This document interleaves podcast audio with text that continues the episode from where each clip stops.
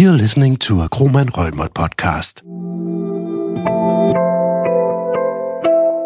Hi, I'm Kumaran Devaraja. I'm an English lawyer and partner at Kromann Reumert's uh, corporate uh, M&A and finance teams. And I'm Lachlan Salt. Uh, I'm a senior legal consultant, uh, an Australian lawyer, where I started my career at Ashurst in Melbourne and have been in Denmark now for six years at Kromann.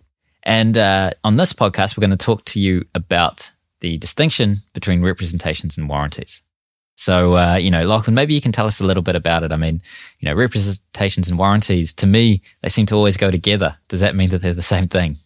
Uh, no, they're, they're not the same. They're often referred to in the same breath or thought of as going naturally hand in hand.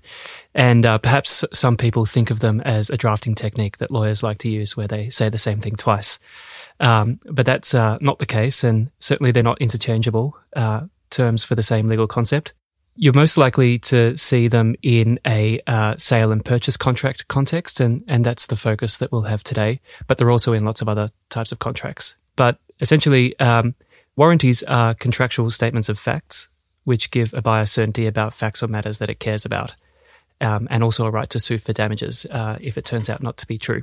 Representations, on the other hand, they uh, reflect pre contractual statements that is, statements that were made before the parties entered into the contract that might have induced a buyer to to buy, for example. Okay, interesting. So that's that's quite a key distinction, I guess, here that we've had because uh, you say that representations are pre-contractual Yep. to a tort law claim. Yes. Well, you have a tort law claim for misrepresentation, and uh, warranties and a breach of warranty claim is a contract law claim.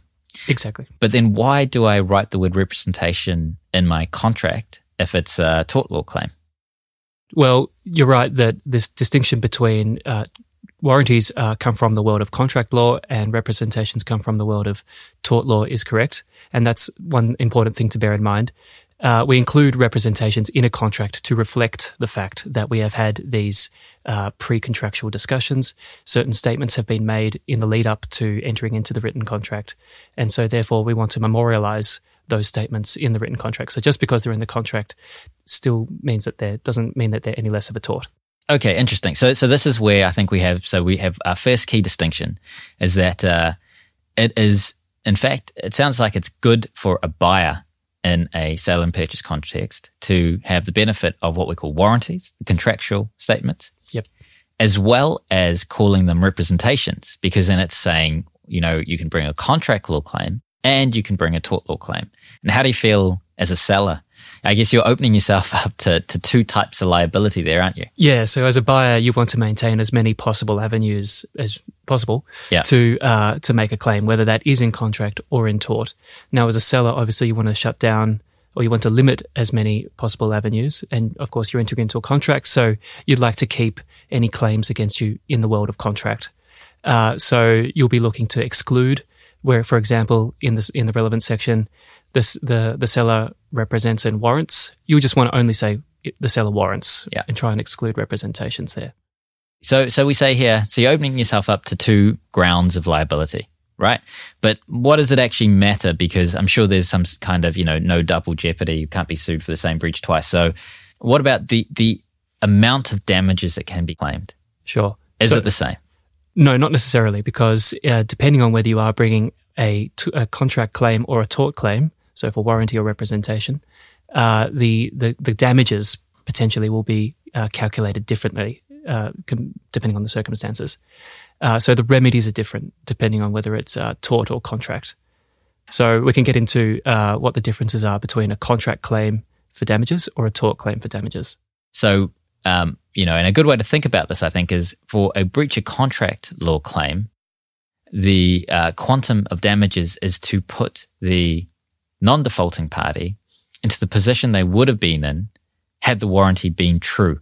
So you get the benefit of the bargain you made, right? Yep. So here the buyer would, you know, it would be what is the amount of damages that would put them in the position they would have been in had the statement been correct. Now, for a tort law claim, you're being put into the position you would have been in had the, uh, you know, had the contract not been entered into. Had the tort never been committed. Exactly. Right. Yeah. Yep. So you're being put into your starting position. yeah, you sort of put back into your original position, as you say. Uh, the the tort they try to yeah restore you. Yeah. essentially. Is there a more concrete way we can think about this? Sure. Let's take uh, the concrete example where, for example, we are buying a, a painting from a seller who says that this is a Hammershøi, a Yeah. genuine Hammershøi, uh, and he says it's worth 2 million kroner.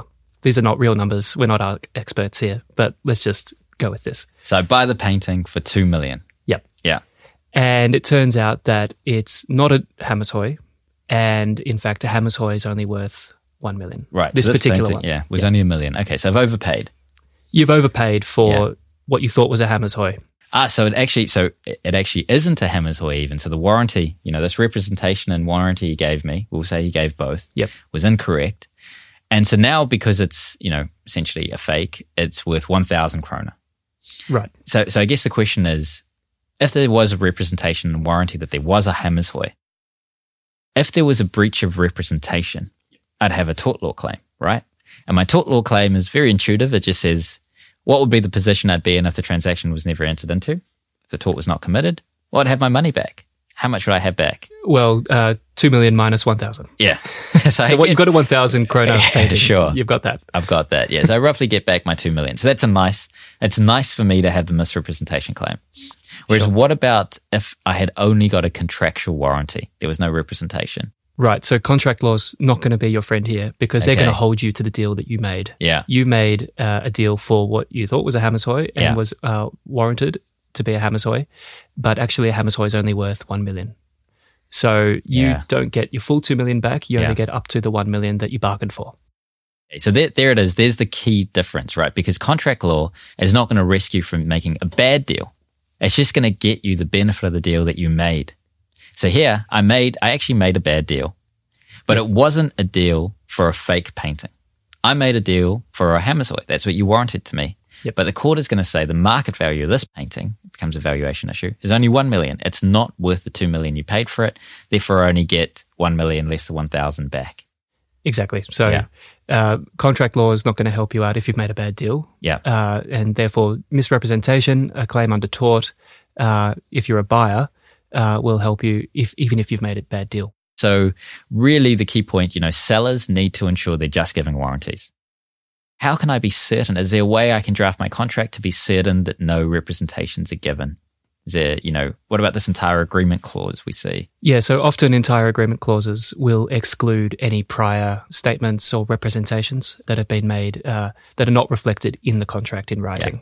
Yeah. So that's where an entire agreement clause, as a seller, uh, will you will want to sort of try and uh, limit your exposure there. Okay, well, that's great. I think uh, that gives us a good starting point for understanding the distinction under English law between representations and warranties. So, to summarize, in three key points, I'd say representations are pre contractual and they give rise to a tort law claim. Warranties are contractual, they give rise to a breach of contract claim. And a key distinction there is a tort law claim, the misrepresentation claim, can actually rescue me from making a bad deal, whereas a contract law claim can actually get me the benefit where I made a good deal. And the example we gave, it was rescuing me from a bad deal. But you could you could come up with another example easy enough where you'd want the benefit of the deal you made if it was a good deal. And then the contract law claim would get you out. And and then finally, I guess uh, this point around a seller ensuring that they carve out representations and ensuring that claims are only brought in the contract for breach of warranty by uh, ensuring the entire agreement clause is drafted well. Yep. Perfect. Well, thanks a lot for listening, and we hope you listen into our next one. You have been listening to a Kromann Reumert podcast. The podcast reflects our legal specialist view of the current state of the law. Please be advised that the state of the law is always subject to change as new case law emerges.